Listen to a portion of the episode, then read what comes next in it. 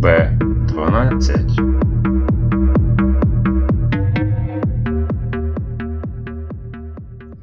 Всім привіт! Ви слухаєте подкаст Б12. З вами його незмінні ведучі Захар та Іван. Сьогодні у нас в студії е, український вчений у галузі медицини, доктор медичних наук та професор патологічної фізіології Хара Марія Романівна. Доброго дня! Доброго дня. Е, Доброго дня, Марія Романівна. Доброго Е, Скажіть, будь ласка, чого медик? Е, І ким би була б Хара Марія Романівна, якби вона не пішла в медичний навчатись? О, класне питання. Знаєте, перед тим як давати це інтерв'ю, я десь напевно інтуїтивно відчула, що це питання мало би бути. І е, такий був підсвідомий перегляд свого життя, чому медик і ким би була і в іншому випадку. Отут доля е, показала, що насправді вона є дуже сильна. Бо чому медик? Е, Батько все життя хворів туберкульозом кісток, він насправді переніс аж сім операцій з цього приводу. І дитина, яка постійно їздила до батька е, провідувати в лікарні і після операції, на реабілітаційних оцих етапах, е, напевно, запам'ятала ось ці речі. І якимось чином хотілося допомогти. Ну, напевно, як казала моя мама, ти дитина добра. Я себе бачила лише лікарем, тобто мені домінувало це бажання допомогти. І, до речі, з п'ятого класу середньої школи е, я е, викликалася бути учасником спеціальної команди е, за радянських часів. Були так звані піонери, комсомольці і так далі. І було дуже багато таких військових ігр, де навчали дітей надавати, в тому числі невідкладну допомогу при якихось там от таких станах невизначених. Я пішла в ту так звану сан-дружину, була учасником тої санітарної дружини, і наша 14-та середня школа міста Тернополя зайняла перше місце в області, і ми поїхали нашою командою, поїхали вже на республіканські змагання. Ну, це відповідь, чому лікар. Тобто, десь я вже бачила себе лікарем, бо дуже хотіла допомогти. Ну, образ батька домінував. Ви розумієте, що батьки це для кожної дитини є щось таке неповторне. І бажання допомогти вже всім, хто страждає. Ким би була Марія Романівна, якби не стала лікарем? Марія Романівна насправді не стала лікарем. Якщо брати уже по факту, то я викладаю. Я не займаюся лікарською практикою, тому що я не є е, викладачем клінічної кафедри, тобто я педагог. А як так трапилося? А моя скажу потім трошки пізніше, зараз закінчимо це питання. Чудово. Але моя мама все за все життя бачила мене вчителькою, вчителем. Для мене, для неї вірніше, от е, сільська дитина е, в селі що головне священик, вчитель, і хто там ще? І ще хтось, так? От, і вона мене бачила вчителем. Ну і ким я стала? Педагогом. Педагогом. так Викладачем. викладачем. Тому, бачите, от так доля водить. Вона обох батьків таким чином підтримала в моїй особі. Я стала і медиком за фахом, бо в мене диплом терапевта. Є ліцензії. Е, Бачите, ці часи, коли я після е, навчання поступала в аспірантуру, вони не передбачали інтернатури. Тому у мене немає ліцензії. Я не маю права е, практикувати, поки я не здам на якийсь фах. Мене задовільняє те, що я маю, бо я закохана в свою роботу. Швидше всього, що мені все ж таки переважає педагог. Мама є мама, вона дітей відчуває і бачить далеко. От чому не стала, так? Чому не стала? Тому що ну, медицина, я не знаю, воно десь, я не знаю, звідки воно йде. Просто хочеться всім допомагати. Від доброти душевної, можливо, не знаю. От для мене медицина це понад усе. Це бажання е, стражденним допомогти, підтримати. Але, ну, як бачу, я вже усвідомлюю, я вже можу собі дозволити деякі речі нескромні, що ну, педагогіка це моє, воно мені дається.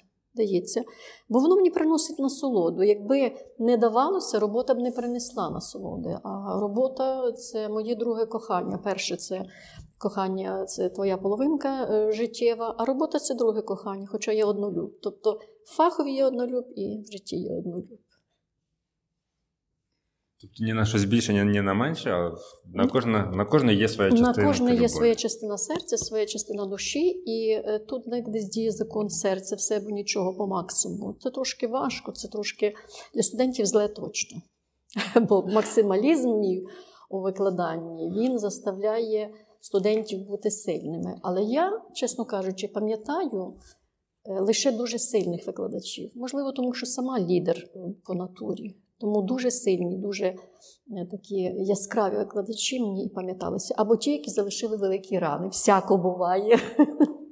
А які це викладачі? Ви пам'ятаєте їх? Пам'ятаю, Е, дивіться, е, я пам'ятаю професора Олійник, викладала фармакологію.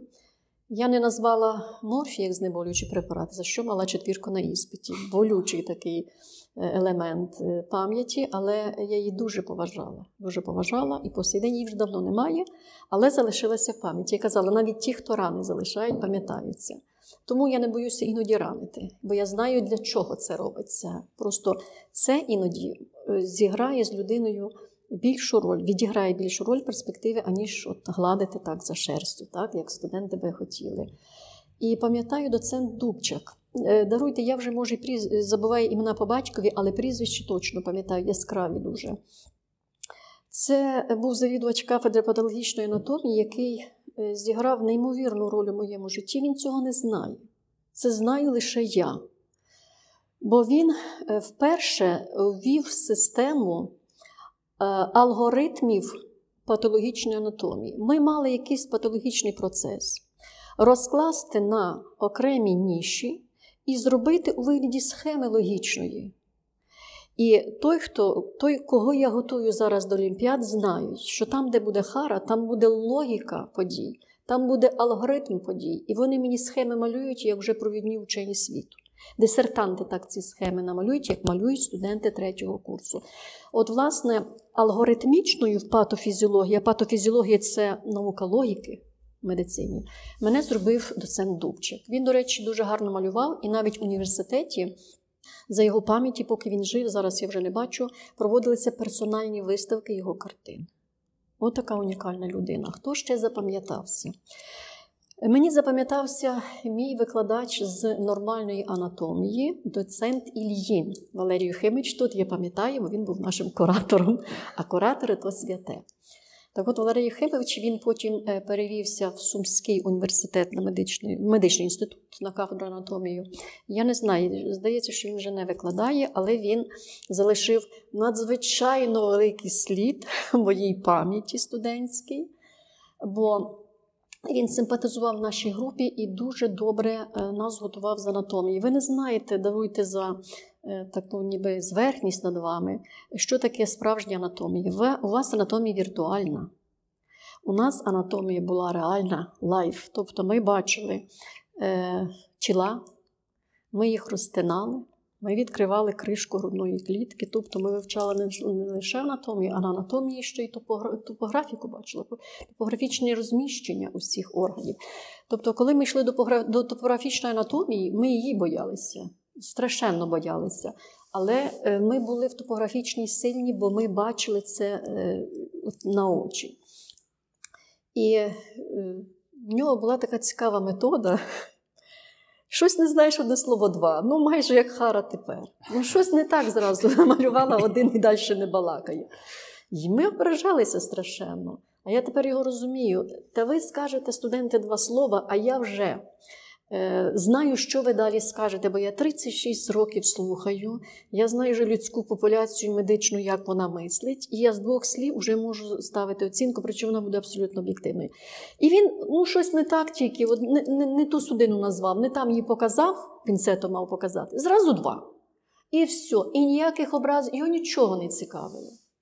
Ну так от, у мене було 23 двійки за рік. Ви собі можете уявити? Так це було найменше в групі. Ви Мене- тоді вчили анатомію рік, так? Е, Ми півтора року, так само, Півтора як і ви, здається, вчили. Півтора. Ну, для мене 22 двійки. Для дитини, яка поступила за четвертим разом в медичний інститут, це був шок, шок, шок. А чому за четвертим? Чому за четвертим? Справа в тому, що коли я поступала, це був 74-77 роки. В 74-му я закінчила школу минулого століття. Дивно говорити таку фразу. Е, Конкурс був. Ніяких контрактних е, методів навчання, способів навчання не було. Ми вчилися всі за державним замовленням. Курс становив 440 чоловік. Це все були державники. 440. 440, Це був так. потолок. Так, це була стеля, це був ліміт міністерства. Е, ну, для Тернопільського державного медичного інституту.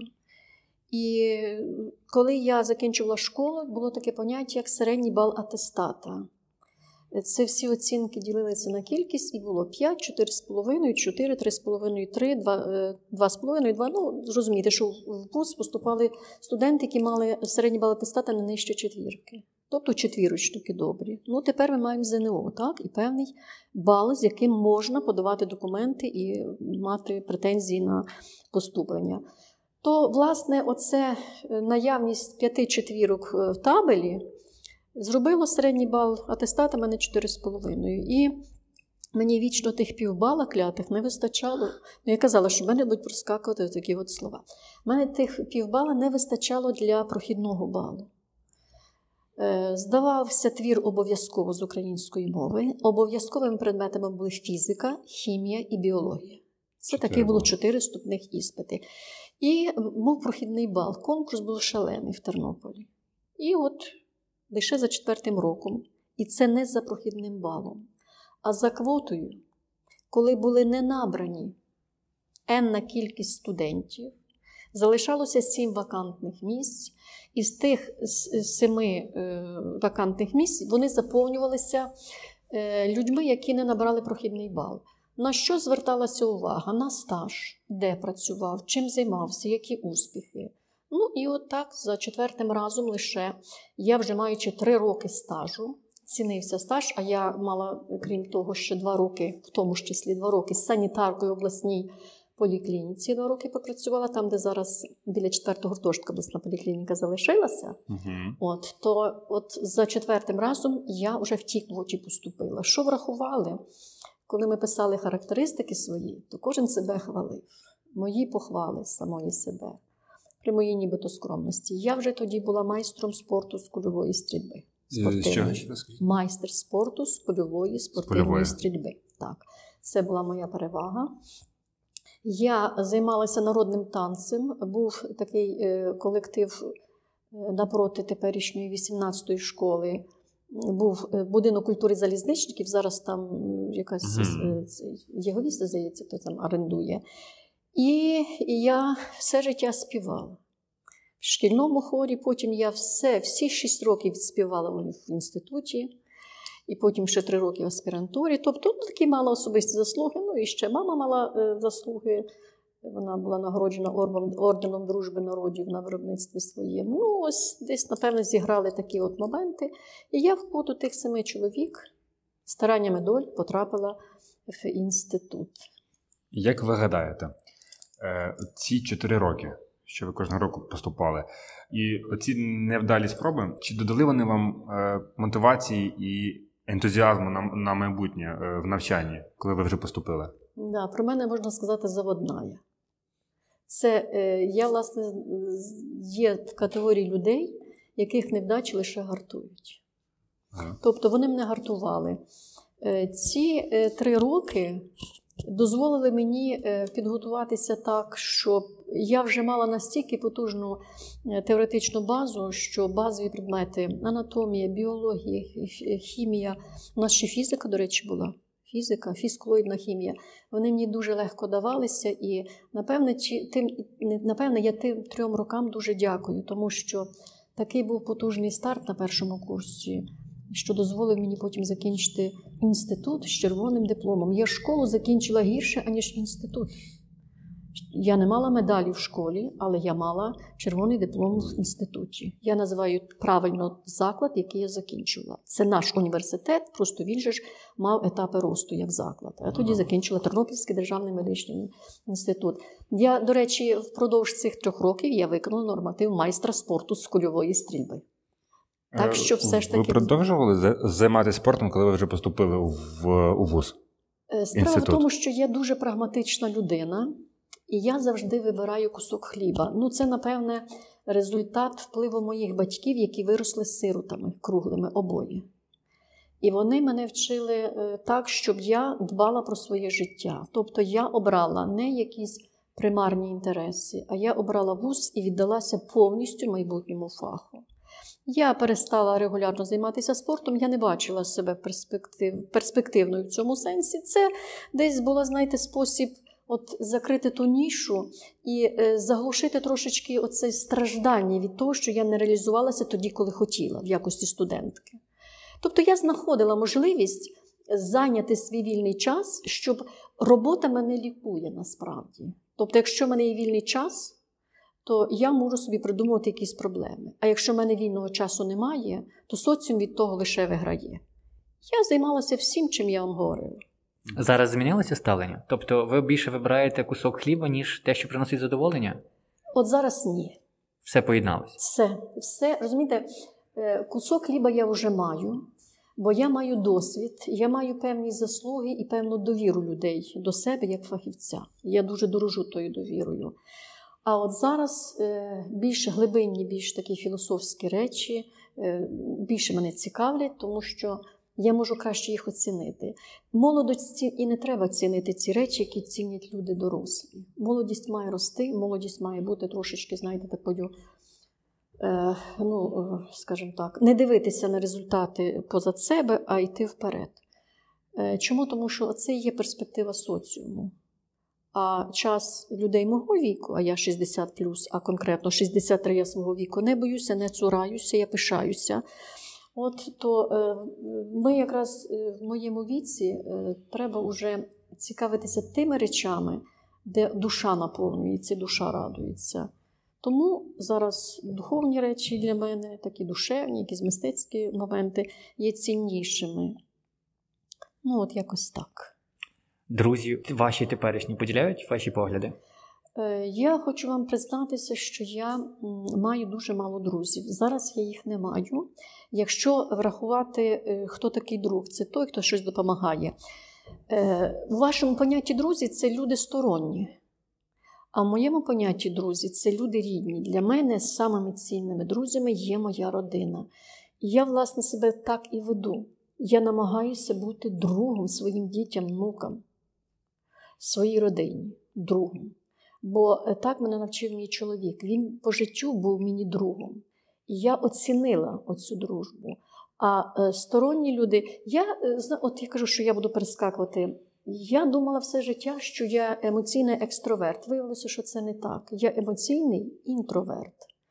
А оця емоційність десь маскувала мою інтровертність, бо я хотіла все пізнати. В мене по життю друзів не було, тому що я проявляю, я завжди була лідером, а це копія моєї матері, сильний характер жіночий. А лідерам важко мати друзів. Е, скажімо так, не друзів, а е, супутників в житті можна мати. Лідери мають супутників, лідери друзів не мають насправді. Тому що сильного друга коло себе витримати іноді просто важко. І якщо є друзі, то це найрідніші люди. Це не конче от мої діти. Наприклад, у мене є зараз свати, я їх вважаю друзями. У мене є куми, наприклад, моя кума, це е, хресна матір мого сина. Вона для мене є другом. Але ця дружба зріла в ті часи, коли ми е, потребували один одного для підтримки. І чисто людської, навіть не матеріальної, якоїсь чисто людської. Дружба перевіряється часом, дружба перевіряється дуже важкими випробуваннями. І з часу ви побачите, ви колись згадаєте, ви зараз можете протестувати. З роками друзів стає менше, але якість тих друзів різко зростає. Це ті люди, які іноді бувають ріднішими, аніж рідні. Але для мене все ж таки рідні на першому місці. Це мої найкращі друзі. І внуки, в тому числі мої п'ять принців. Файно. Марія Романівна, скажіть про кафедру патологічної фізіології. Як вона взагалі ввійшла у ваше життя? І потім ви з нею поєдналися? Як це відбулося так? Е, на кафедру патологічної фізіології я прийшла студенткою третього курсу. Ви знаєте, чому патологічна фізіологія я по сей день не можу сказати. Я, от Це питання, на яке я відповісти не можу об'єктивно. Я не знаю, чому ця кафедра. Очевидно, щось людину кудись веде. Доля, Бог, творець, ну не знаю, що фатом, хай хто я хоче, так собі називає це слово. Чому, чому щось мене тут пригріло? І я так не раз також думала, бо ж я працюю на кафедрі патофізіології, не просто щось. Напевно, що викладачі, які мене вчили, десь були зразком того, як, е, як би мала виглядати педагогіка от, в моєму сприйнятті. Я прийшла зараз, я вам скажу, який це був 87-му поступив, 79-й рік я прийшла сюди на кафедру. Дуже ми всі любили на той час завідувачку кафедри, професор Маркова Олена Олексіївна тоді була. Вона надзвичайно гарно читала лекції. Це не мій стиль, який ви чули в якості студентів, але це стиль цікавий. Вона була дуже презентабельною зовні. Вона завжди дуже гарно готувалася до лекцій. Вона дуже гарно ці лекції викладала дохідно, е, спокійно, е, цікаво, з гарними прикладами. Далі викладачі мені дуже пам'ятався професор Файфура Василь Васильович. Я не знаю, ви вже, напевно, не застали його. Він же кілька років на пенсії. Для мене він взагалі став зразком педагога, і я у нього вчилася. Ви могли пописати їх в декількох словах? Василя чому, Васильовича? чому саме зразок? Чому Всіх саме тих людей. зразок? Е, По-перше, це, е, знаєте, оця алгоритмічність і е, простота доведення інформації до студента. Я з цього починала, але я стиль свого викладання повністю змінила. Але зараз спочатку про патофізіологію. Я прийшла на третьому курсі. Е, На третьому курсі куратором нашої групи була на той час молода викладач Зоря Людмила Валентинівна. Е, Вона виконувала дисертацію, і я до неї пішла в гурток. Також дуже красива, симпатична жінка, яка була доброю людиною і е, намагалася мені дійсно от, завести мене в науку. Десь невтручанням якісь моменти, де я хотіла висловитися, е, правильним е, спрямуванням моїх дій. І я займалася в гуртку. І позаяк ви вже зрозуміли, що я однолюб, а мені зразу попалися хороші люди. Я в цьому гуртку залишилася до кінця навчання в інституті. А потім залишилася в аспірантурі. А потім закінчила, виконала кандидатську дисертацію, захистила, а потім стала асистентом кафедри, потім стала старшим викладачем, доцентом, і вже будучи доцентом, я задумалася над докторською. Докторська, якщо кандидатська це була е, плодом думок, ідей мого керівника, професора Маркової, вона керувала моєю дисертацією на той час е, завідувачки кафедри, то докторська вже була повністю моїм, моєю дитиною. Консультантом був професор Файфура Василь Васильович. Це була для мене велика честь, що він погодився бути консультантом. Тобто він довірився моїй ідеї, бо ідея була абсолютно моя. Довірився моїй ідеї, і в 2006 році я докторську захистила. Е, Працюючи на кафедрі, я закохалася і в предмет, і е, взагалі от колектив, закохалася все більше і більше. Я зрозуміла, що це моє місце, моє воно, моє. Мені хотілося завжди йти на роботу. Ніколи не бувало так, що я стала зранку, Боже, як я не хочу на цю роботу. Не було. Ну, тому от, от пап фізіологія. Колі ваших наукових інтересів переважно кардіологія, так? Так, У вас є патент. Ну там також ураження і, і міокарда є, і ураження е, шлунка, легенів, мозку, так, так, так. тракту. Мгм. Але м, я замітив серед них е, був один про просвітлювання паперу. Ага. Е, Як вийшло, що посеред патентів про ураження подій е, виявився один якби, Патент пов'язаний до- із спочатку підготовкою фільтраційного Так, матеріалу так, для м, Якось так. покращення визначення активності каталази. Е, Коли я проводила дослідження, а на відміну від теперішніх дослідників, які більше послуговуються послугами лабораторій, я робила все своїми руками. Коли ти робиш своїми руками, то ти бачиш певні нюанси, що методика якось дуже важко йде. І е, я підійшла до такий був доцент Дем'яненко. Е, Він працював на кафедрі е, медицини катастроф, але він дуже добре знав фізику. Я з ним переговорила, кажу, Василь Васильович, також Василь Васильович, як і Файфора, доцент Дем'яненко. Е, Він тоді патентним відділом завідував. Кажу, Василь Васильович, ви знаєте, от є такі от проблеми, і як би їх рішити? Він каже: Марія Романівна, я читав десь, що от є така метода. Е, якщо взяти фільтраційний папір, обробити певною довжиною хвиль, то він тоді працює трошечки по-іншому. Я провела цю методику, попробувала, вона спрацювала. І використовувала. Розумієте, це оце діло випадку. Досить часто такі речі є цілком випадковими. Якщо патенти стосовно моделювання некрозу міокарда є закономірними, то це чисто, чистої, ну, чисто випадкова річ. От я не хочу хвалитися, що я там якась геніальна випадкова річ, і ми побачили, що це працює, і цей ми просто запатентували е, дану модель. Uh-huh. І методика пішла швидко. Це навіть пришвидшило виконання моєї докторської. Як от цікаво. Це було в першому році, ніби так? Так, це е, патент. Прошу? Е, це патент вроді в першому році. Так, так, так, так. Uh-huh.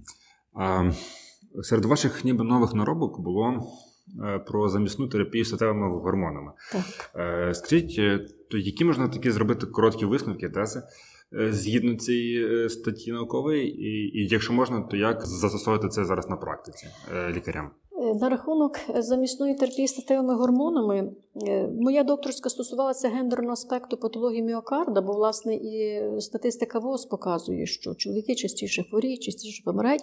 Але ще до того віку, коли жінки не є в менопаузі, якщо жінки досягають етапу менопаузи, рівень естрогенів різко знижується, тобто наступає їхній дефіцит, і тоді починаються проблеми з серцево-судинною патологією. І коли я робила докторську дисертацію, то в мене ці думки виникали: а давай, може, я ще візьму покаструю тварин, і я ще знайду те, і п'яте, і десяте. І я так зрозуміла, що я докторською ніколи не закінчу, бо е, в мене стільки було думок е, на рахунок і бажання реалізувати, що це десь ускладнювало завершення докторської. Я тоді поговорила з професором Годимою. Я б хотіла, щоб наша розмова стосувалася не тільки мене, тих людей, які допомагали мені жити і працювати. Тому я пригадую професора Годима Арсена Арсеновича. Я з ним проконсультувалася, і він каже: Марія Ромайна, у вас достатньо матеріалу для докторської. Ви її завершіть. А от коли у вас будуть учні, як ви будете доктором наук, ви всі свої е, ці дозадумки зреалізуєте, так і сталося. І от мій перший аспірант, доцент Пелих Володимир Євгенович, він на нашій кафедрі mm-hmm. працює зараз. Власне, в його дисертації кандидатській я почала вперше реалізувати вже ті свої задумки. Якщо є гендерний аспект патології міокарда, і якщо з віком, коли у жінок падає рівень естрогенів, починаються проблеми із патологією серця, тобто е, різко зростає кількість жінок, які мають інфаркт міокарда і смертність висока дуже при цьому, то це логічно виходить, що е, є дефіцит статевих гормонів. І коли ми починали з Володимиром Євгеновичем вивчати літературу, ми побачили, що в світі існує, існувало на той час шість програм по дослідженню впливу замісної терапії статевими гормонами в плані профілактики серцево-судинних захворювань. Всі шість програм були закриті. Всі шість. Чому? Тому що естрогени викликають тромбоз. Естрогени е, викликають гормонозалежні пухлини. І виходить так, що безперспективно працювати з естрогенами ну це не для мене. Я нічого не боюся. Негативний результат також результат. Ми показали в будь-якому випадку, що естрогени вони синергічно діють з е, стрес-лімітуючою холінергічною ланкою вегетативної регуляції. Тобто естрогени потрібні. Виникає питання, і ми за місною гормонотерапією показали, що якщо ми гонат-ектомованим е, самицям вводимо естрогени, то некроз міокарда, змодельований введенням кардіотоксичної дози адреналіну, протікає легше, смертності немає, але при цьому холінергічна активність з боку автономної нервової системи зростає, тобто стрес-лімітуючі механізми посилюються. Ще раз ми довели, що естрогени це все ж таки кардіопротекція. Виникло питання, напевно, у вас. Якщо шість програм закрилися, то яка перспективність вашої роботи?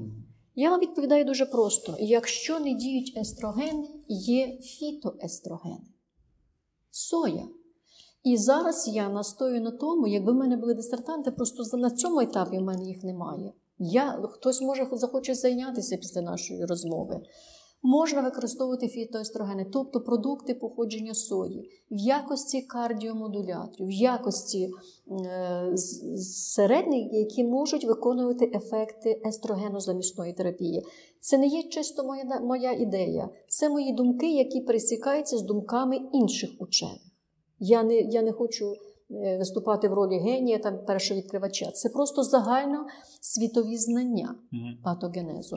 Тобто перспектива все ж таки за естрогенами, але рослинного походження. Ті, які мають ефект естрогенів, не викличуть канцерогенних ефектів або не викличуть тромбоз.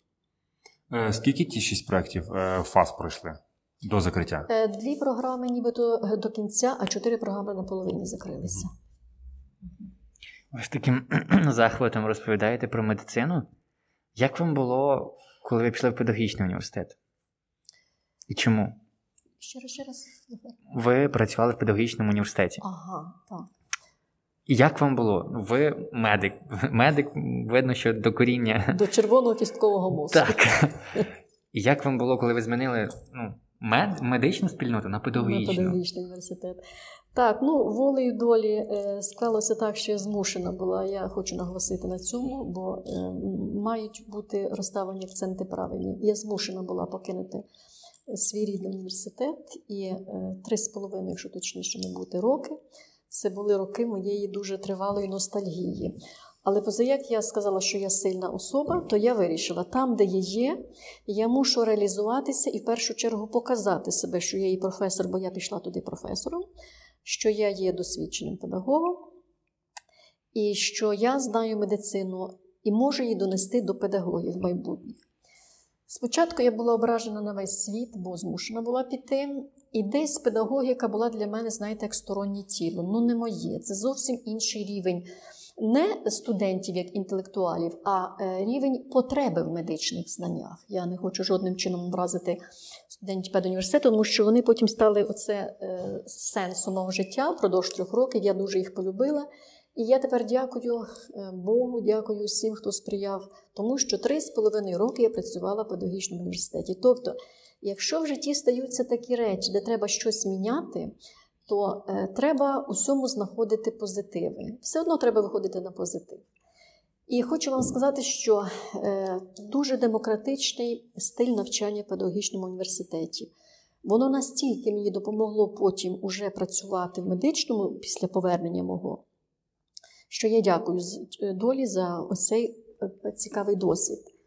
Якщо, наприклад, говорити про педагогічну майстерність, то я тих курсів вже не потребую.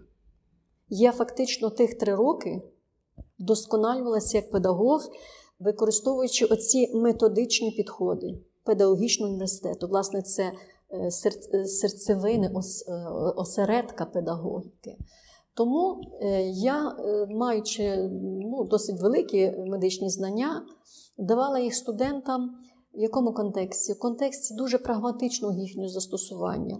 І хочу вам, шановні, сказати, що тепер, тепер ось ця подача дуже складного матеріалу просто. Я нею тепер користуюся, бо я навчаю зараз парамедиків. Це студенти, які не знають медицини, в них немає попередньої глибинної біологічної освіти, і мені приходиться з ними розмовляти так, як я розмовляла з педагогами. Досвід є є. Я викладала реабілітологію в педуніверситеті. Я зараз прекрасно себе почуваю, навчаючи наших майбутніх фізичних терапевтів. Ми кажемо реабілітологи. Так що е, все в житті, що дається, треба просто з вдячністю сприйняти. Тобто, е, чи можна сказати, що саме цей період вашого життя, е, і плюс дещо ви перейняли, були згадували раніше від Файфури Василя Васильовича, чи можна сказати, що саме це сформувало якби вашу методику викладання? Чи, Чи ви можете сказати якісь інші особливості, які ви самі для себе винайшли? Інші особливості. Я та людина, яка ніколи не стоїть на місці, яка постійно міняється. І я ж кажу, моя проблема кажуть, Марина, запишіть лекцію, там буде і так далі. І я кажу, я не можу записати лекції з тої причини, що я кожного року, кожному потоку читаю ту саму лекцію по-іншому. У мене немає нічого стабільного. Я постійно міняюся. Це як актор, який ту ж саму роль грає по-різному в різні дні, в різні місяці, в різні роки. Я повністю змінила свою методику викладання. Василь Васильович був такий дуже дисциплінований викладач, а я викладач дуже креативний. Не приймайте це як самохвальство, там ну, бажання покрасуватися, як ви кажете, іноді. Ні, це об'єктивна оцінка. В 1994 році я поїхала в Київський національний наш університет на курс підвищення кваліфікації. Богомольця. Так, так, імені Богомольця, університет національний. І Там була така доцент Мілірян, яка тільки нещодавно, десь рік чи півроку перед тим, повернулася з Сполучених Штатів Америки. А це 1994 рік. Це зоря народження тільки в Україні. Це взагалі все мінялося в державі. І вона, я запам'ятала лише її одну фразу. Вона сказала, що в Сполучених Штатах Америки нам на курсах сказали: вас не повинно зовсім цікавити, що знає студент. Це, як я тепер кажу, це має розумітися по замовчуванню. Адже або держава, або фізична чи юридична особа платять за це навчання. Значить, вони повинні віддавати ці гроші шляхом ретельного навчання в університеті, в інституті, в академії. Тобто, по замовчуванню, як ми кажемо, така опція є. Виникає питання: а що ж має цікавити викладача? А ви маєте цікавитися і навчати студентів користуватися цими знаннями. І я буквально недавно, тижнів три чи чотири назад, почула від однієї студентки дуже цікаву фразу.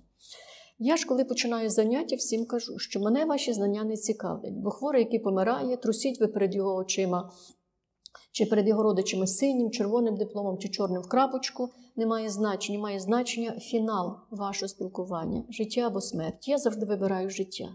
І колір диплома не має значення. Що це означає? Якщо пацієнт виживає, ви скористалися знаннями правильно.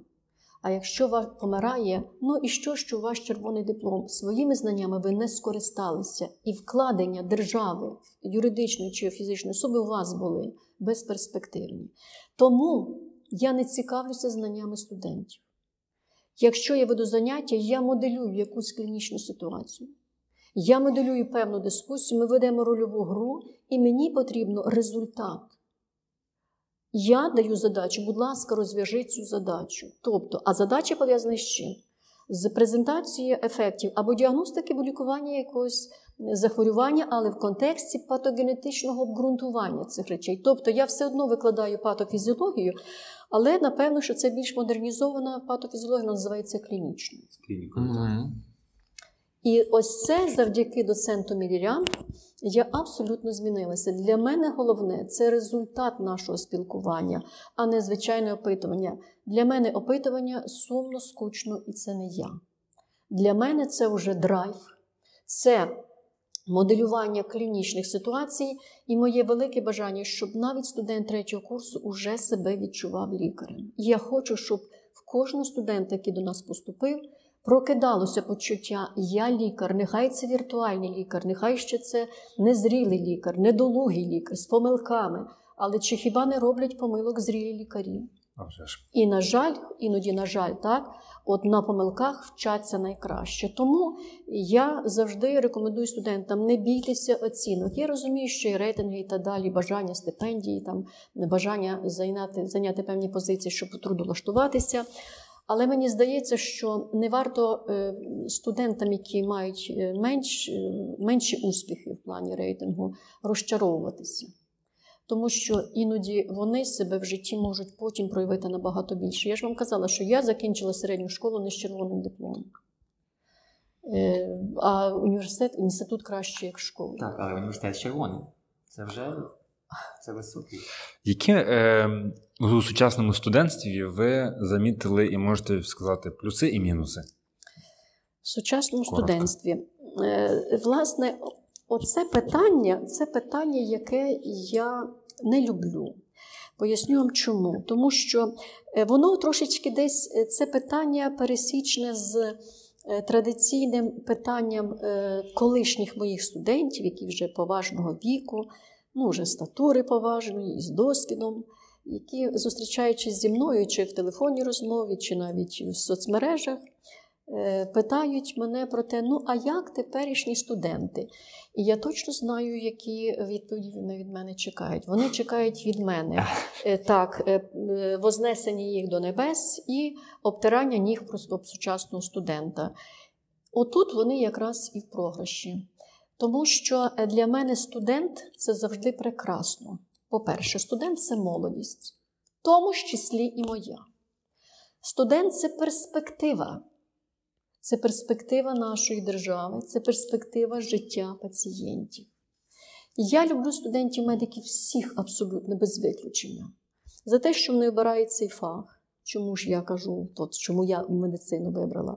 Напевне, жертовність це те, що є в мені, і те, що я дуже люблю студента, які знають, що, попри низькі заробітні платні, якщо їм е, ну, повезе десь працювати чи не повезе, це кожен визначається на державній роботі. Знаємо, які наші заробітні плати. Ми знаємо, як зараз в, в, от на тлі цієї пандемії ставляться до лікарів. Ніхто не захищається, але всі хочуть вижити. І лікарі все одно залишаються на робочих місцях, е, вони жертовно хворіють.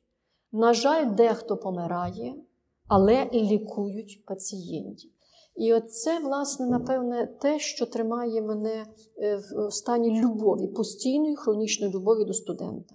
Тому все, що є, це все плюси. Мінуси, нехай розбираються студенти своїми мінусами самі. Я не хочу бути нікому суддею. Мені все подобається у них, тому що в багатьох випадках студенти, особливо якщо взяти технічний бік, прогрес технічний, вони на 100 голів вищі за мене. Я у них вчуся. І я не соромлюся цього говорити, і я не боюся вчитися. Вчуся по сей день. Навіть внуків своїх вчуся. Ага, Навіть так? Так, навіть так. Е, якщо взяти тих студентів, які вже бивші студенти, ті, що ви казали, що вони кремезні, сформовані, тобто вже лікарі. Чи буває таке, що вони до вас звертаються за консультацією? Якщо так, то наскільки часто? Е, якби я була клініцистом, швидше всього, що це було б так. Я теоретик, я викладаю теоретичну дисципліну. Тому у плані консультацій до мене е, швидше, частіше звертаються студенти старших курсів. От я сьогодні мала в Вайбері розмову з студентом, який вже є на четвертому курсі. Він постійно просить моїх консультацій. Я з задоволенням їх даю в межах своєї компетенції. Стосовно е, лікарів е, інших спеціальностей, ви знаєте, що в теперішніх можливостях, якби ми десь працювали в відділенні е, пліч-опліч, то можливо це так би було. Напевно, що так у кожного лікаря є свій вчитель в межах відділення, лікарні і так далі. Але це той вчитель, який е, є поруч, який займається тою ж проблемою або супутніми проблемами, сумісними проблемами, і це легко е, ну, скажімо так, проконсультуватися швидко і зручно. Вівторок я була учасником вебінару по патології гемостазу.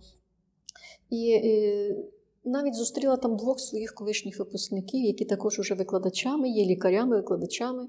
Швидше всього, що не займаються анестезіологією, бо анестезіологи доповідали про е, особливості лікування порушень гемостазу. І тепер настільки потужні є е, способи отримання швидкої і дуже професійної допомоги інформації, що, напевне, з часом е, все менше і менше люди будуть звертатися до віддалених своїх вчителів. Це будуть колеги по цеху, і це будуть ось такі лекції, вебінари, майстер-класи і так далі. Це прогрес, це прогрес. Тобто ми не повинні залежати від однієї людини, від е, думки одного колеги. Ми маємо е, мати власну думку, взявши 10-20 думок і сформувавши свою. Це правильно. От розумієте, я я у цьому прогресивна, навіть в цьому. Я не хочу на собі замикати когось. Я той викладач, який відпустить і невидимо допоможе. Я не хочу е, ставати для когось авторитетом. Я навіть студентам кажу: останнє, що б я хотіла від вас, це бути для вас авторитетом. Авторитетом для лікаря має бути істина і має бути здоров'я. Більш нічого. Ви е, для вас авторитет немає ніякого? Немає. Немає авторитету. І це ви чудово берете студентам? Ідолів немає для мене. Немає. Не будую собі ідолів. І я можу е, як послухати е, дитину маленьку, так можу послухати сивочолого професора чи не професора, фахівця просто. Е, бо я завжди в цьому сформую свою думку, своє бачення. Чи можу я помилятися в формулюванні своєї думки? Так, я можу помилятися, але кожен має право на помилку. Це можна вважати першою порадою для молодих студентів. Так. Не створюйте собі авторитет. Абсолютно. Я студентам кажу. Останнє, що б я від вас хотіла, це бути для вас авторитетом. Останнє. Я хочу, щоб ви навчилися поважати себе в будь-якій постасі, в будь-якій ситуації, навіть в самій великій халепі. Залишіться людиною, зрозумійте свої проблеми, розберіться в них і без образ виходьте з ситуації. Чому? Це ознака сильних людей. Тільки сильні в медицині виживають. В медицині виживають насправді сильні, бо вони ту силу мають пацієнту віддати. Ми завжди ділимося своєю силою. Чому ж так медики виснажуються? Це професійне вигорання в нас виникає. Ви кажете, що ви лідер. Ну, я згоден з цим. І скажіть, будь ласка, е, які лідерські якості мають бути справжнього лідера? По-перше, е, лідер не має мати авторитетів. Він він має шанувати, він мусить пам'ятати про вчителів і має їх шанувати. Але він має далі йти вперед. І він має своїх вчителів переростати. Я дуже тішуся, коли я чую від своїх колишніх дисертантів такі речі, до яких би я сама не дійшла. В методологічному аспекті, в ще якомусь іншому аспекті. Я радуюся. Це вміння радуватися чужим успіхам, це є. Е, ну, це, е, знаєте, Чи це вже здобуток часу, віку, досвіду. Тобто не боятися виглядати десь недолугим. Е, молоді бояться цього, я вже нічого не боюся. Лідерські якості це вміння цінити себе, не боятися якісь ідеї втілювати, реалізувати, навіть ціною помилок. Є помилка це також досвід. Люди іноді бояться програшів, але це також досвід життєвий. Він іноді допомагає побачити той шлях, який би ви не побачили в щасті, в перемогах. А у таких програшах, якихось негараздах, професійних, життєвих, відкриваються цікаві моменти, де ви можете знайти себе. Оце є сила характеру. Нічого не боятися. Нічого не боятися, просто не боятися. Е, скажіть ще на рахунок вашої наукової діяльності. Як відрізняється наукова діяльність е, ще в СССР, в СССР угу. і між українською? Е, якщо говорити про наукову діяльність, то на рівні Української Радянської Соціалістичної Республіки, тобто до 1991 року, Е, наука робилася дуже легко, вона вся була безкоштовною. Мене не цікавили ні реактиви, ні тварини е, в плані коштів. Мене не цікавило, за які кошти я надрукую статтю, за які кошти я приймаю участь в конференції. Все це оплачувалося з бюджету інституту. Все. Тобто, в фінансовому плані це було легко. Але це і розхолоджувало дуже. Чому? що? Розхолоджувало. Розхолоджувало. Це розхолоджувало. Ви знаєте, комфортні умови, тепличні умови роблять людину слабкою насправді. Ну, мені дали, е, керівник дав ідею. Я цю ідею зреалізувала. Чи легко? Ні, це було нелегко, тому що там були методологічні аспекти, я їх мусила володіти тими методиками. Але все було. Все. Будь-який реактив, будь-яка пробірка, будь-що, будь-який апарат, будь ласка, до моїх послуг. Коли розвалився Радянський Союз, слава Богу, я жодним чином не ностальгую ні за тими часами, а я прожила в них з 57-го року, бо це рік мого народження. Тобто я досить багато прожила в тих часах. Е, І коли е, створилася українська е, вже вільна Україна, ну, так як ми зараз є Україна держава, то в плані науки стало все набагато важчим. Хочу вам сказати зразу, що ми ще інерційно дуже довго працювали на радянській системі. Тобто кошти виділялися вже академією, потім університетом на початках. Але ось останні роки, коли ми почали модернізуватися і набирати стилю е, десь проєвропейського, де наука фінансується е, або закладом, який зацікавлений в твоїх наукових розробках, або організацію, яка зацікавлена в твоїх наукових розробках, то, звичайно, тоді вже е, шукати теми для виконання дисертації стало набагато важче. Ми всі почали рахувати, а скільки нам це буде коштувати. Чи вплинуло це на якість науки? Так, в кращому плані, в гіршому, звичайно. Ідей море завжди є.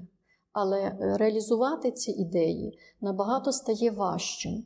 У нас немає такої практики, яка є за кордоном, коли формуються певні програми дослідження.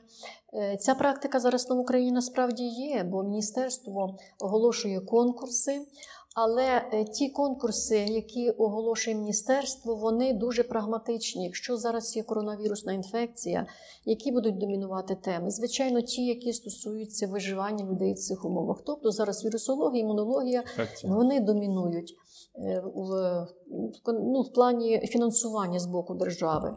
Чи є в нас організації, які зацікавлені нашими науковими дослідженнями? Ми ще дуже бідна і дуже нерозвинена держава. Е, Хто може бути зацікавленим в виконанні твоїх досліджень? Звичайно, це в першу чергу фармацевтичні великі компанії, але вони фінансують дослідження конкретних ліків.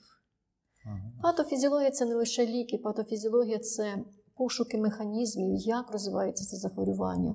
Звичайно, що з приєднанням ліків. Наприклад, якщо ми з дисертантами виконували дисертацію, де вивчали вплив мелатоніну, гормону сну, так, е, то це препарат не є такий дорогий, він не є е, цікавий для фармацевтичних фірм, тому що е, інтерес завжди стосується тих речей, які можна буде потім продати з гарним відшкодуванням.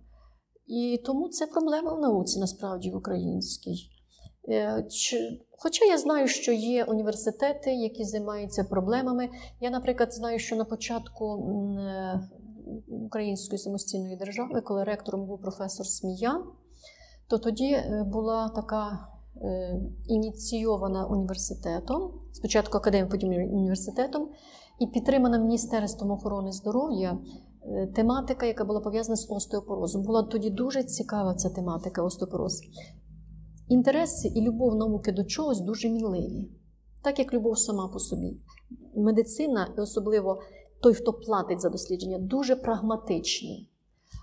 Ну, А патофізіологія вона не завжди може відповідати е, ну, запитам е, зацікавлених, фінансово зацікавлених речей. Тому більшість наших тем це є так звані ініціативні теми. Це, як правило, дисертанти, які хочуть виконати дисертаційні дослідження, приєднуються до колективу.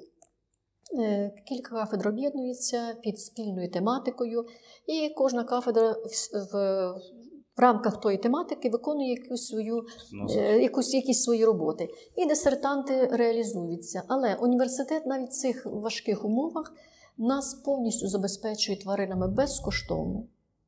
Нас забезпечує реактивними в певних, реактивами в певних межах, тобто в межах тих можливостей наших лабораторій, які е, працюють в межах нашого університету. Тобто фінансування університетське є. Але якщо ми хочемо більш складних, більш глибинних досліджень, то я точно знаю, що окремі дисертанти їздять за кордон, там приймають участь в міжнародних програмах. До речі, я рекомендую студентам, навіть своїм теперішнім е, студентам, які є учасниками наукового гуртка. Тільки бачите якісь програми по обміну, і там є можливість десь займатися наукою. Їдьте, навіть не думайте, чи є це кошти. Звичайно, що це кошти частково університету, частково приватні кошти. Але ми живемо в капіталізмі. Ми не можемо ментально жити постійно в соціалізмі, коли вам хтось дає і вам хтось зобов'язаний. Оця ментальність радянська, вона, вибачте, мені звучить навіть у вашому питанні. Я без образ. Тому що ми готові, ми завжди чекаємо, що за нас всі заплатять. Ідемо в магазин, купуємо хліб, навіть не задумаємося, ми просто за нього платимо, правда, своєї кишені. А чому ця наука має робитися коштом когось, а не моїм коштом? Тому я спокійно ставлюся до того, що ініціативні теми виконуються частково коштами дисертантів. Це треба. Е- Якісь складні реактиви, які університет не може придбати. Він може придбати, наприклад, якщо це докторська дисертація. Дуже гарно допомагає університет докторантам, дуже гарно, бо рівень докторських це не рівень кандидатських. Є, якщо дуже цікаві кандидатські, дуже перспективні, тобто, якщо статті за результатами цих досліджень друкуються в журналах рівня Scopus, тобто це міжнародний рівень, університет з задоволенням фінансує і поїздки, фінансує і дослідження, і фінансує друкування в цих журналах. Але це треба заслужити, тобто це має бути дуже великий рівень цих наукових досліджень, високий рівень. Методики е, університет намагається і збільшує кількість таких е, методик, які дозволяють нам уже показати європейський рівень. Це ми на цьому шляху. Ви розумієте, що ректори приходять на два терміни. За один термін жоден ректор не може ці речі реалізувати. Теперішній взагалі молодець, бо я знаю точно, що відкриваються окремі лабораторії, яких до того, ну якщо вони були, то тільки згадувалися, а тут вже вони відкриваються. І фінансування цих лабораторій йде з університетського бюджету. Так що е, наука це е, старання і університету, і дисертанта. Я навіть студентам кажу, якщо ви хочете робити велику науку на перспективу в плані дисертаційних досліджень, то врахуйте, що ви повинні е, не 100% розраховувати, що вам хтось, тобто університет, заплатить за всі дослідження. Шукайте спонсорів, вчіться. А пошуки спонсорів це е, якісь проекти цікаві, і вас включають в програму того дослідження. І тоді вже хтось, якась юридична особа платить за ці дослідження. За що вона платить? За апарати, за реактиви, можливо, за цікавих тварин, бо іноді е, треба таку цікаву модель використати тварини, де е, мусимо використовувати імбридингові лінії тварин, а це дуже дорого. Треба вивести модель. Наприклад, ми зараз з нокаутом якогось гену, так, щось там виключаємо. Це дуже дорогі тварини. Така одна тварина може коштувати і 500 і 1000 гривень. Одна тварина, вона може в експерименті загинути. Ви розумієте, які це видатки? Тобто дисертант має бути готовим до того, що він потратить і частково свої кошти. Якщо е, сучасна людина може заробити або має спонсорів. Будь ласка, будь ласка. Але 100% розраховувати на університет, жоден е, університет, який себе поважає у світі, такого не робить. Так не робиться наука. Наука робиться під спеціальні програми. Так воно в світі працює. А у вас були думки виїхати за кордон і там реалізувати себе? Е, якраз е, коли наші кордони стали відкриті, то для мене це вже стало запізно. Я усвідомлюю, що наука перспективна це є молодь. Своїми ідеями я згодна допомогти е, безкоштовно. Я дуже багато бачу таких подібних ідей, які я зреалізувала вже на рівні своєї докторської кандидатських дисертацій, дисертацій моїх дисертантів. Вони десь і в світі пересікаються, наші ідеї. Е, повторів ідеальних немає. Е, є подібні роботи, тобто, які дозволяють мені бачити, що я йду в правильному шляху. Е, а виїхати я не планувала, але мої діти зреалізували. Мій син зараз за кордоном, але не в плані науки, в плані просто щасливого людського життя. Я дуже я дуже патріотична. Е, Марія Романівна, давайте поговоримо про їжу. О, прекрасно. Е, Що переважає у вашому раціоні і що категорично ви не вживаєте? Е, в плані їжі. Ну, напевно, ви мене запитали, глянувши на мій габітус. Жінка 63 роки, яка ну зовсім не подібна на жінку 63 роки. Я сміюся, е, кажу, що я ненормальна бабуся, бо коли внуки туляться до бабусі, то мають відчувати подушечку під головочкою, під ліктиками, під спиночкою. Ну, я і тут нестандартна. Е, я не є такою. Е, чому? Ну, напевно, що тому що я патофізіолог. Ну, Я стільки студентам розповідаю про етіологію, патогенез різних захворювань. І якщо я ці речі розуміючи, не використовую, то питається в задачі, що ти тут робиш, жінку? Хіба ти викладач, якщо ти, кажучи, що це шкідливо, робиш це, то це то це нечесно по відношенню до тих, кого ти вчиш. Тому, зважаючи на вік і вперше прочитавши лекцію по цукровому діабету, я перестала їсти цукор, він для мене не існує як клас, просто цей продукт, цукор чистий. Чи люблю я солодощі? Ну, я нормальна людина. Всі ми вийшли з дитинства, де вперше народившись, попробували солодке материнське молоко. І оцей, очевидно, перша оця пам'ять у нас залишається на все життя. Так, ми любимо. Ви скажете, Марія Романівна, ну чоловіки не люблять солодкого. Ну, не люблять солодкого з часом. В дитинстві любили, молодості любили, потім не люблять, потім знов люблять. Все це дуже відносне. Але е, здорове харчування для мене кредо. Чому? Спочатку, я вам признаюся, спочатку це не був прагматичний підхід в контексті, щоб е, ну, бути здоровою. А спочатку це було чисто жіноче бажання виглядати гарно. Ну, ну от жінка, я ж вам казала, я Фігура, жінка в клубі. Все. Фігура, так, щоб виглядати гарно, щоб пасувати своєму чоловікові, щоб е, якщо одягти якусь стильну річ, щоб вона на тобі виглядала добре. Тобто чисто жіночі, прості людські бажання, без всякого пафосу, без всяких отаких ну, обманів, скажімо так. Е, Потім наступила звичка е, їсти не очима, а тільки коли є відчуття голоду, тобто рефлексами жити. Я вмію терпіти почуття голоду. Для мене це не шоковий стан.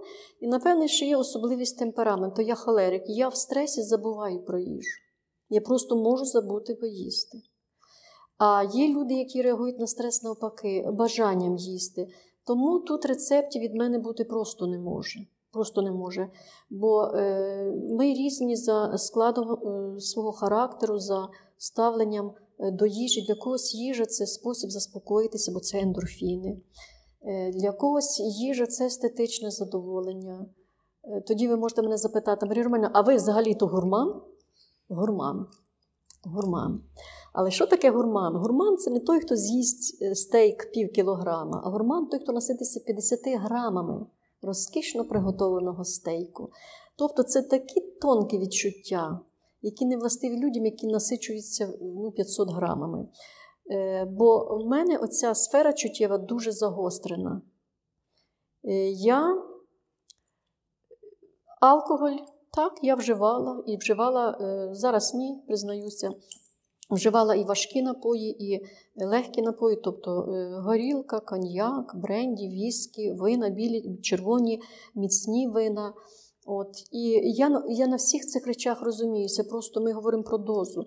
Щоб зрозуміти напій, ним треба смакувати.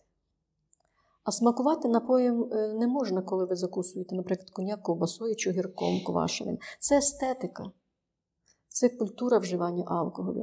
А для мене культура завжди була на першому місці. Це культура поведінкова, це культура мовлення, це е, культура харчування. Тому, якщо говорити про харчування, це культура в першу чергу. Ну, а врешті-решт воно виливається десь в зовнішній вигляд. Що я їм? Жіноче харчування, чоловіче, вони дуже різняться, тому швидше всього це буде для дівчат. Цукор нуль. Якщо 23 роки, звичайно, що можна собі дозволяти цукерки, шоколадки і так далі. Чи дозволяю я собі зараз? Дозволяю і цукерки, і шоколадки, але ми говоримо про е, цукерку раз в три дні чи раз в тиждень, не плиточку, а квадратик від плиточки раз чи в два в тижні. Тобто я навчилася не потребувати цих речей, а задоволення отримувати від інших. Тобто їжа для мене перестала бути об'єктом насолоди, але щоденна їжа. Щоденна їжа це як ритуал, що треба. І я вам зараз наведу приклад, який я запам'ятала, от на це моє ставлення до харчування і до здоров'я вплинув.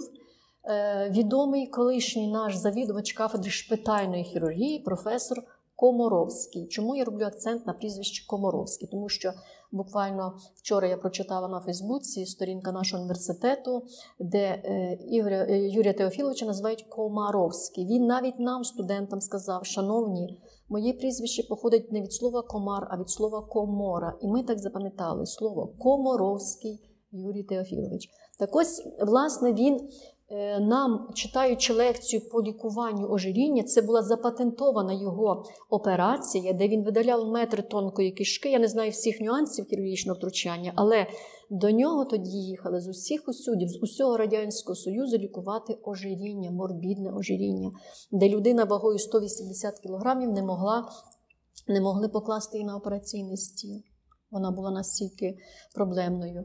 І нам показали на лекції одній із лекцій жінку, яка перенесла таку операцію. Вона потім е, проходила е, етап пластичної операції по забиранню зайвої шкіри живота. Після 170 чи 80 кг перед нами постала жінка 76 кг вагою. Е, Ця операція потім не була визнаною, не була так широко використована, тому що була низка ускладнень. Що таке тонка кишка? Це і імунний орган, це і апод-система, тобто були ускладнення. Але він показав, показав нам, студентам, що якщо є менше калорій, які всмоктуються, то можна себе навіть у випадку морбідного ожиріння довести до такого стану. Тобто, ну скажімо так, нормального індексу маси тіла. Але я до чого веду свою мову? Веду свою мову до стилю харчування, бо на тій лекції був присутній тепер уже доцент кафедри кардіології. Е, Роман, е, е, я забула по батькові Роман Комаровський, його внук. Я цього Романа ще вчила, як він був студентом. Він зараз кардіолог, дуже добре УЗД е, читає кардіологічні, дуже грамотна людина. Тобто е, він успадкував талант свого дідуся, професора Комаровського.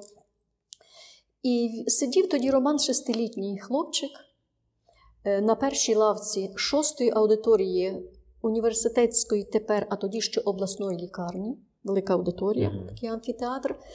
І він нас вчив, як правильно харчуватися. Він сказав, що українці харчуються неправильно, тому що люди переїдали. Люди е, зловживали жирною їжею. Люди просто зловживали їжею. От українські традиції харчові, вони для сучасної людини е, дещо шкідливі, і я навіть студентам про це кажу: міняйте традиції, не будьте настільки консервативними. Хай в історії щось залишається, хай в базу ЮНЕСКО щось вводиться, але для щоденного харчування має бути оте просте сільське харчування, про яке навіть ніхто не згадує, тому що ну як то сільське харчування просте може стати для тебе прикладом. Ну, не все, звичайно, але. І він каже: Ромчику, а що ти їв вчора на обід? І Ромчик каже: гречану кашку. Ромчику, а що ти їв вчора на вечерю? Ромчик каже, рисову кашку. Ромчик, а що ти їв сьогодні на сніданок? Пшоняну кашку.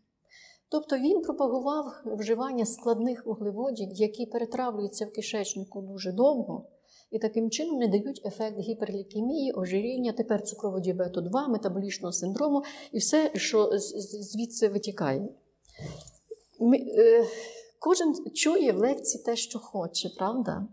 І, власне, оце закарбувалося у мене при моїй непога... так, поганій пам'яті довготривалій. Закарбувалися ці речі. І е, в мене моя свекруха, вона сама полтавка, і, власне, отак вона харчувалася. Центральна Україна це взагалі прекрасні традиції харчові українські, де е, людина мала їсти каші, а українці того не знають. Голубці знаємо, макарони знаємо, картоплю знаємо, холодці знаємо, борщ на е, півтора кілограма свиних ребер знаємо, а борщ пісний ми не знаємо. І як люди страждають в піст, яка проблема посту піднімається? Та нема проблема. Проблема у людському ставленні до їжі. У людській, даруйте мені за е, вираз захланності. Я люблю овочі. Чи завжди так було? Ні. З віком це приходить. Тобто, коли міняється організм, бо змінюється вік, то діти ще не можуть, а старші вже не можуть. Значить, якщо ми з дитинства йшли до зрілості і починали щось більше більше вживати, то потім має бути навпаки. От так навпаки в мене і працює. Але це організовано. Я собі кажу, що так має бути. Тобто, в мене десь мозок керує цими речами. Чому? Тому що ну, і бажання бути здоровою це нормальне бажання кожної людини. Бажання бути прикладом для когось ну, це бажання, нормальне бажання викладача, педагога, врешті-решт. Я є мамою, я є бабусею, яка подає приклад. Якщо я подаю приклад, то маю бути, я маю бути чесною. Тому е, моє харчування три рази в день. Раніше я пробувала два рази в день, ну це не добре для шлунково-кишкового тракту, тому що е, студент це стреси, а стреси це проблема шлунково-кишкова, бо він є амортизатором для всіх стресів. Е, тому харчування, звичайно, е, без якихось там особливих речей, просте дуже це каші, це з віком, наприклад, зараз споживаю менше м'яса, бо поринь не потрібно, щоб суглоби не травмувалися. Е, Яйце як джерело білка, і дуже багато рослинних білків, квасолю, наприклад. Тобто, я, якщо хочу знати щось, я заходжу в звичайні мережу інформаційну, туди, де може зайти будь-який студент, і він навіть глибше зайде. Але я вже як патофізіолог можу зробити більш глибокий аналіз для того, щоб підібрати собі раціон. Але чи з задоволенням все має бути з задоволенням, тобто смачно. Чи готую я смачно? Так. Я готую смачно. Ви переважно готуєте їжу чи замовляєте Ні. доставку? Я противник замовної їжі. Зрозумійте, той, хто вам хоче щось продати, хоче гарно заробити. Це закон бізнесу. Щоб гарно заробити, треба якнайменше витратити. І повірте, що завжди буде спокуса змінити щось в рецептурі. Я вірю тільки собі, бо я одного разу така була передача на українському телебаченню. Е, знак якості і йшов аналіз продуктів їхньої якості, власне. І в одній з передач я пам'ятаю виступ колишнього тоді ще замісника головного санітарного лікаря України. Жінка виступала по телебаченню, я прізвища не пам'ятаю. Вона сказала: поки українська жінка не перестала готувати на кухні, доти нам в плані неякісного харчування нічого не загрожує. Знову таки це мені е, закарбувалося. І я готую щодня. Я готую щодня. Свіжа їжа для мене це смачно навіть свіжа їжа. Ну, візьміть, зваріть гречану кашу з масличком, трошки солі, або підсмажте до тої гречаної каші трошки цибульки, а можна більше цибульки, і змішайте з тою гречечкою. І повірте, панове студенти, що під солений огірочок вона піде і без м'яса гарно, бо так гарно пахне. А ще якийсь рецепт дасте? Дам рецепти. О, до речі, стосовно рецептів. Е, студенти, які навчалися е, в 90-х роках у мене, можуть сказати, що така була у мене 25-та група. Іра Максимчук була студенткою, моя кураторська. Я їх вчила варити каші. Я вчила, як правильно зварити гречану кашу, як правильно зварити рисову кашу, як правильно зварити, наприклад, пшеняну кашу. Точно знаю, що гречку треба їсти свіжою, рис найсмачніший свіжий. Пшеняна каша це тільки свіжа. Макарони можна і за пару годин е, пізніше поїсти і так далі. Картопля тільки свіжа, добра. Тобто, я перев'ю, якщо варити кашу, зварити мало. Е, але щоб з'їсти її зразу, так? Не варити там цілу каструлю і ставити в холодильник. Ну, залежно від того, яка у вас родина. Можете зварити великий банячок. На Західній Україні скажуть баняк, так, а не кастрюля. Зварити великий банячок, сіла сім'я і вже банячка немає, mm-hmm. порожній. Так? Е, Якщо е, ні, дивіться, пане студенте, ви студенти, і вам не випадає так, як мені бавитися щогодини біля плити, бо у вас є дуже багато навчання. Ви можете їх поставити в холодильник. Але ж я вам дала рецепт, як з холодильника з'їсти смачну кашу. Якщо ви зняли її тільки що з вогню, то достатньо води, солі, трошки масла чи олійки. Все, ви вже наїлися. Там якийсь е, солений огорочок, там ще якась е, там е, чи шницлик, чи котлетка, чи кусочок зайчика, як я називаю, печений хлібець, так м'ясний. А далі ви можете прийти з навчання і вам дуже хочеться їсти. Ну, вам нема часу варити, бо хочеться просто їсти вже і з'їв би холодильник. Тоді ви виймаєте оцей банячок каші холодної гречаної, і що ви з нею робите? Ви на сковорідку наливаєте олійку. Ви туди ріжете цибулинку, дві, скільки любите цибульки підсмажуєте до золотистого кольору і того аромату карамельного, туди викладаєте оцю холодну гречану кашу і трошечки, навіть капнувши трошечки води, розпарте її з тою цибулькою. Бомба! Це не конче свіже зварена каша. Просто її треба так гарно подати, так гарно приготувати, щоб вона навіть вчорашня виглядала тільки що звар. А потім до тої каші робіть, що хочете. Клас. Так само з рисом, до речі. Якщо рис залишився, ну то е, візьміть якісь овочі, потушкуйте, морожену, там горошок чи ще щось морожене. І туди викладайте холодний рис і перемішайте, от ви вже маєте е, цікавий такий продукт. Можна, можна. Я кажу, що я б студенткою вижила, хоча я жила в Тернополі вдома, але якби була в гуртожитку, то я б вижила все одно. Викладання, їжа. Що ще приносить вам задоволення? Від чого ви кайфуєте, якщо можна так сказати? Е, музика. Оце мій кайф. Стилі рок. Рок? Рок, рок, хеві метал. Марія Романівна слухає рок. Це сильний характер. Розумієте, сильний характер. Ви мали здогадатися, що в, лід... в жінок лідерської якості рок може бути по замовчуванні, так? І люблю ще дуже джаз, але блюзи. Е, спокійні такі речі. Хоча мені абсолютно всі стилі не чужі, аби музика не торкалася мого серця. Я просто люблю музику. Я ж співала, я кажу, що я співала в садочку. Е, коли я була в садочку дитячому з радянських часів, були такі цікаві інструменти. Металофон це інструмент інструмент з такими металевими планочками, і дитиночка бере паличку з кулькою і стукає, і чує якісь там е, чує там ці звуки. От на такому металофоні я грала, як мені було три рочки в садочку. Тобто я з дитинства з музикою. Я співала мене мецо-сопрано. Зараз не співаю, бо вже е, не ті зв'язки, та й вже е, ті співи вони мене не цікавлять. Але Навіть внукам, вибачте. Е, внукам е, колискова є. Колискова. Зараз не буду співати, щоб не виглядати смішною, але внукам колискова є. Але мої внуки зараз такі е, продвинуті, що вони також зі мною рок слухають. 8 і 13 років. Так що ну, от нестандартна бабуся. Не подушка і рок слухає. Так? І е, музика. Якщо я хочу заспокоїтися, то я сідаю своє авто, наприклад, їду з роботи, провела 4 пари, в 17 закінчила. Е, Ось це дистанційне навчання це дуже великий потужний удар по звуковому аналізатору. Насправді я не думала, що це буде так. Е, Для мене це був спочатку шумовий стрес, потім я адаптувалася. От я якийсь час, е, десь місяць, напевно, в машині не включала в радіо. У мене радіо релакс стоїть, до речі. От по замовченню включила радіо релакс. І коли я е, завожу авто, зразу включається радіо, бо я не виключаю. І от музика радіо релаксу звучить спокійна, гарна, любі стилі. Головне, щоб вона була е, мені приємною. А е, рок я вже слухаю, ну зараз ні точно. Влітку точно частіше, коли я відпочиваю, десь вихідні дні, то я слухаю рок варіанти. Ну, а блюзи, то, звичайно, вони завжди заспокійливі. Яку художню літературу ви любите читати?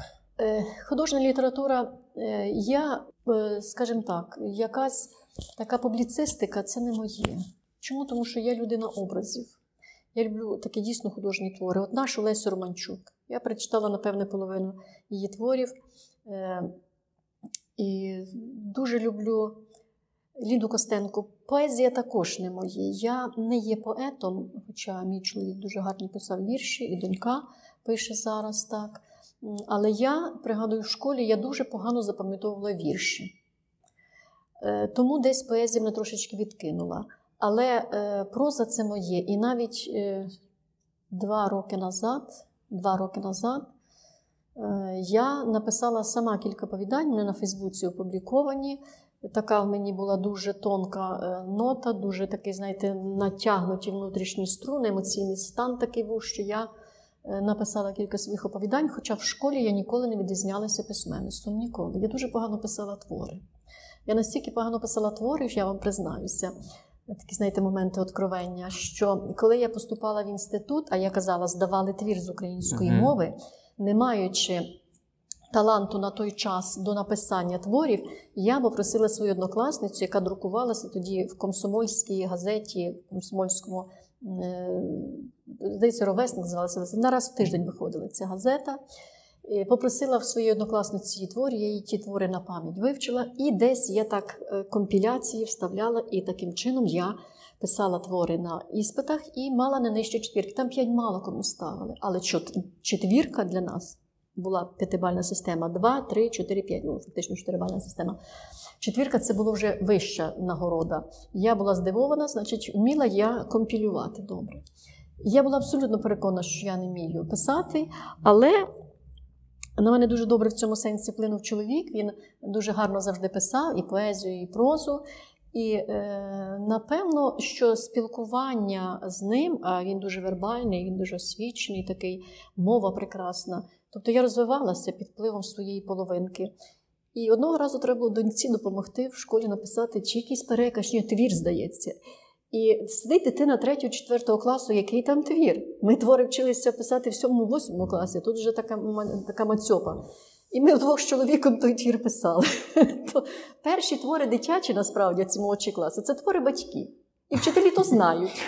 Але вчителів це гріє, тому що батьки долучаються до освіти дітей. Тобто, швидше всього, що це ось такий спосіб долучити батьків до е, дітей до інтересу до їхнього навчання. І от ми з чоловіком так написали. Я, значить, ми там е, конкурували, хто краще, дійшли до консенсусу, і вийшло непогано. непогано. Я коли побачила, що там свої фрази, свої речення, я зрозуміла, що щось там таке є.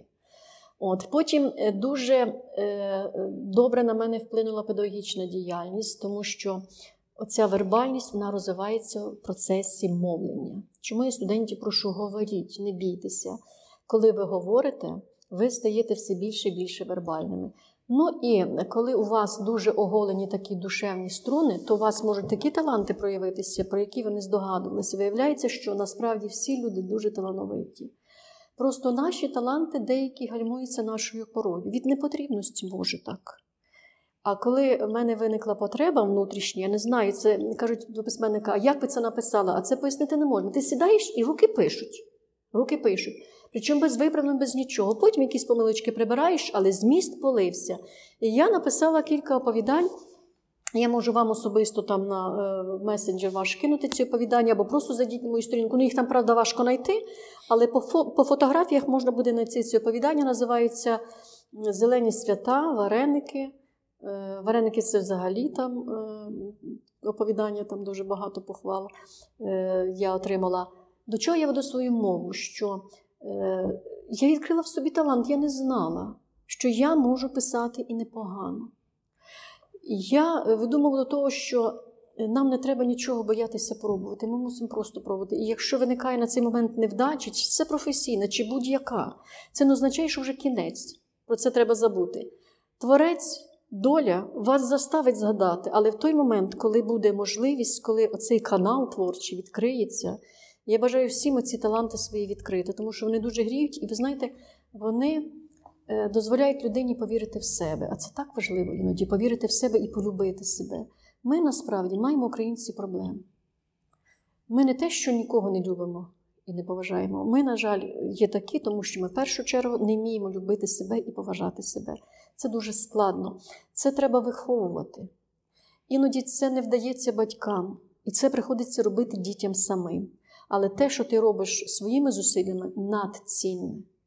І те, що я не могла дати своїм дітям, наприклад, в плані виховання, в плані можливості себе любити, поважати, то я, усвідомлюючи ці моменти, зараз даю це внукам. Потрібно їм чи не потрібно. Те, що треба, візьмуть, що не потрібно, відкинуть. І це треба сприймати спокійно, бо деякі бабусі дідусі, от ти так, як я, значить, це вже проблема. Ні. Для мене проблема, якщо старші люди не можуть відпустити молодих. Це означає, що вони їх не люблять і вони їх не їм не довіряють. Це не любов, це бажання володіти.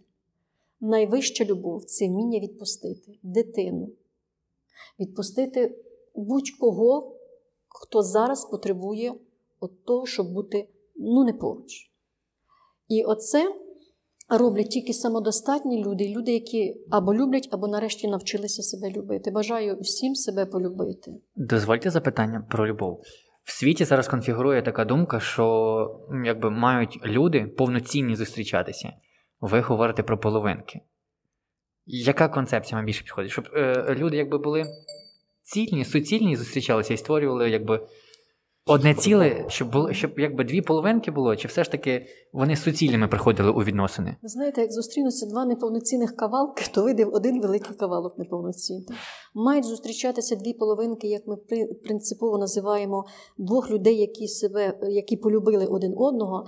Але ця любов буде лише тоді, коли кожна людина буде повна, цілісна. Ось як про це я питаю, так, Марія? Цілісна. Має, мають бути цілісні. Цілісність, тільки цілісність. Бо люди, люди ущербні будуть не любити, а захочуть, щоб їхню любов оцінили. А це вже не любов, це вже торги, це вже магазин. Любов істина не потребує оцінки. Любов істина вона безмовна. Вона не потребує щоденного я тебе люблю і так далі. Можна мовчки щось зробити так, щоб ти оцінив. Оце була моя половинка. Мій чоловік завжди робив так, що я завжди бачила цю опіку. А в нас, на жаль, є оця, знаєте, ну як є, не хочу нікого образити. Чомусь модною стала та показушна любов. Це не та показушність, яка стосується там поцілунків на вулицях, е, ну, демонстрації якоїсь, ми кажемо там любові. Так? Ні, це зовсім інше. Любов це ти робиш, ти непомітний в своїй любові, але твоїй людині, яка поруч тепло. Я читала на Фейсбуці таке гарне оповіданнячко, де е, розповідалося про жінку і чоловіка. Жінка була така е, творча, дуже, е, думки десь за хмарами. А чоловік простий собі такий чоловік, біля хазяйства ходить. Але жінка жила так, ніби от його часом вона як змерзне, то він бере свою шапку з голови знімає, і ті ноги її е, в ту шапку кладе, щоб швиденько загріти ті ноги. І от коли чоловік помирає, то та жінка нарешті усвідомила, що вже нема кому її ноги оці загріти. Тобто та скромність, та е, постійна опіка і її відсутність потім дуже-дуже чітко відчувається. От, власне, це і є непоказушною любов'ю. Це істинна любов не потребує доказів. Це не ерос, це не фізіологія, це, це душа, це десь на рівні віри. Це щастя треба мати, щоб зустріти таку любов. Не всі щасливі в тому житті. Але якщо навіть зустрічають людину, яку вважають своєю половинкою, ну ви розумієте, двоє цілісних особисто зустрічають свою половинку, то сімейне життя це все життя праця. Якщо ми думаємо, що ми вже одружилися і на тому вже все сталося, і діти вже є, і вже хата є, і машина, і дача, і так далі, і зарплата, і ніби все, і вже на моря поїздили, то це я не знаю, відсоток, а може одна сота відсотка. Е, сімейне життя це така ж велика праця, як і праця будь-де. Тому що зустрічаються абсолютно різні люди, які ходили різними шляхами, їх виховували абсолютно різні батьки які зустрілися кожен зі своїми якимись характерологічними особливостями, своїми звичаями, традиціями. І я зараз повернуся як жінка до е, тої думки любові і сімейних стосунків, власне, з позиції жінки. Яка яка роль жінки? Я не жінка біля баняків, я не жінка на кухні, я жінка учений. Який же ж має бути сильний коло мене чоловік, який може собі дозволити в неділю чи в суботу, в 6 годин ранку встати, і в 8 годині мені перед носом на таці принести сніданок. Це дуже сильні чоловіки лише роблять. Закомплексовані кажуть, вставай, іди мені готуй їсти. Я вважаю, що в 21 столітті оцей розподіл кухонний, побутовий це дуже примітивний розподіл, насправді. Е, якщо ви будете ставити на перше місце, хто кому винен і хто більше має до хати грошей принести, Ну, Це традиції, старі древні традиції, які пішли з 19 століття і не є ознакою сьогодення. Тому і розлучень дуже багато насправді, бо є дуже великі очікування, але чисто меркантильні очікування. Ніхто не ставить перед собою е, на, е, на, на, на скажімо так, на перший план е, глибинні почуття. Але це молодість. Це молодість. І я таких речей не ставила. Це з вами говорить зріла жінка, якій повезло в сімейному житті, якій просто по житті повезло.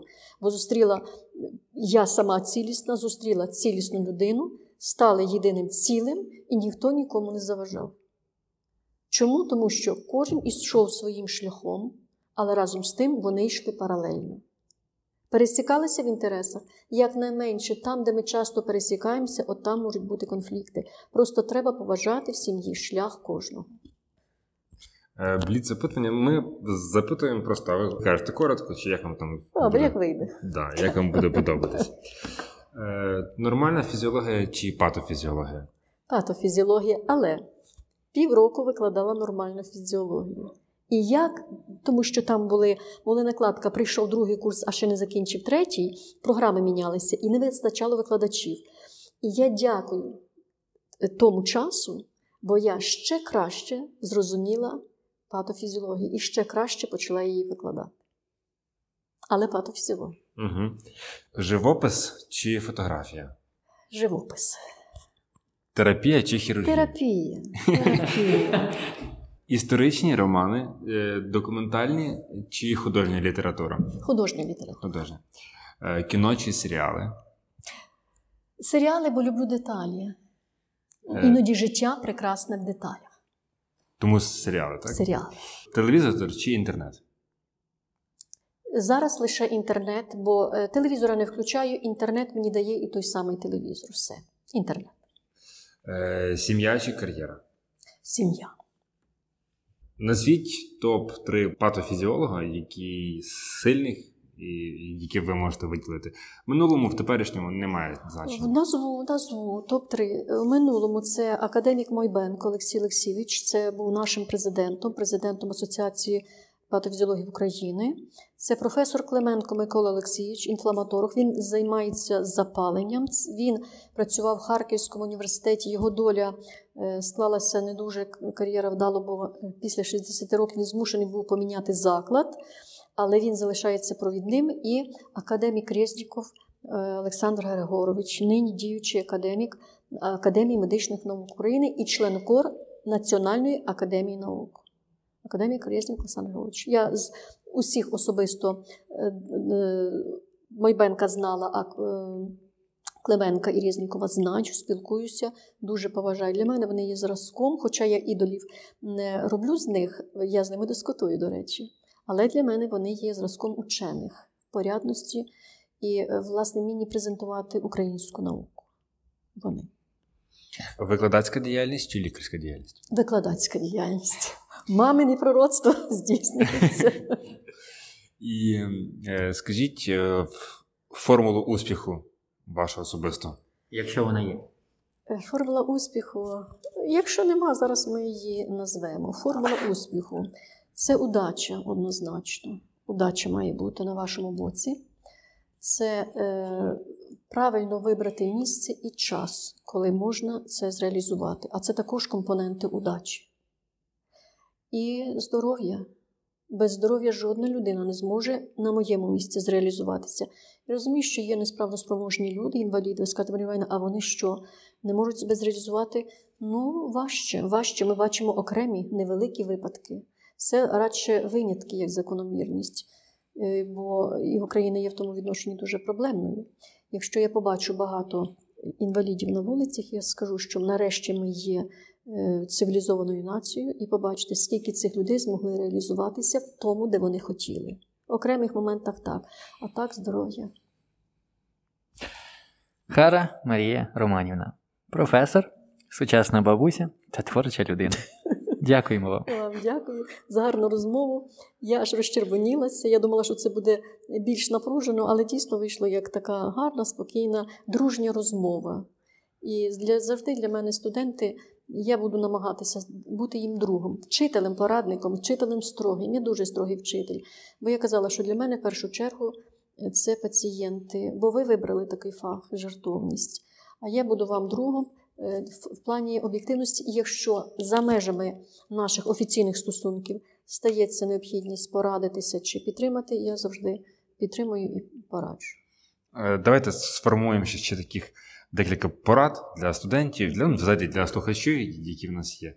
От і щоб... Поради. Перше, так, перша порада. Е, Якщо поступили в медичний університет, це відчуття ейфорії має дуже швидко пройти і зрозуміти, що це буде, будуть гонки на виживання все життя. Це все. Це шлях, який повернення немає. Це потяг один бік. Тобто, знати, що до кінця будемо тяжко працювати. Це перша порада, тобто жодної ейфорії. Друга порада. Е, все ж таки, попри е, строгість мою та інших викладачів, намагайтеся бути кращими. Людина завжди має прагнути кращого. Якщо я студентам озвучую оцінку там 5, чи 7, чи 10, чи 3, студенти мають бути завжди бажання. Чому не більше? Тобто людина завжди має прагнути досягати чогось. Є мета, тоді ми бачимо, куди йти. Це ефект змагань. Коли є фініш, що людина розслабляється, а тут фінішу не має бути. Інша порада. Ну, е, це, напевне, е, побажання бути щасливим в житті. Це не порада, просто велике побажання бути щасливі, але е, не розчаровуватися, як десь в чомусь не повезло. Всяко буває в житті. Завжди треба знайти спосіб самому адаптуватися чи самі адаптуватися до нових обставин. І завжди порада, все ж таки майте друзів. Я в молодості мала друзів. Майте друзів. Але друзі, це не той, хто я тобі підказав, а тепер ти мені відпрацює, я тобі підказав на копійку, ти мені відпрацює на одну гривню. Так? Друзі, це ті люди, які є отим невидимим світлом, невидимою тінню, які допоможуть, не чекаючи нічого взамін. Оце порада, будьте такими. Повірте, що вас будуть цінити. Вас будуть цінити. І ще яке побажання? У мене є побажання, воно, напевне, буде зовсім не патріотичне, але я вчу молодь Чому? Ви є люди світу нового. Весь світ ваш, і не бійтеся нічого. Якщо є потреба реалізуватися і покинути державу, їдьте спокійно. Значить, там ваше місце зараз. Тому що від вашого перебування де-інде може людство виграти. Так, якесь відкриття ви там зробите, не маючи можливості цього зробити. Якщо ви можете зреалізуватися по завершенню навчання чи енної кількості років роботи себе в іншому, іншому фаху, не бійтеся нічого. Медицина це не вирок для людини, бо ви обрали, ви маєте батькам відробити чи комусь там гроші. Е, От переді мною сидять дві творчих особистості. Якщо десь станеться так, що ви станете, ну зміните фах, міняйте спокійно. Відпрацюйте державі гроші, чи батькам, чи кому там, міняйтеся. Тобто люди мають бути щасливими.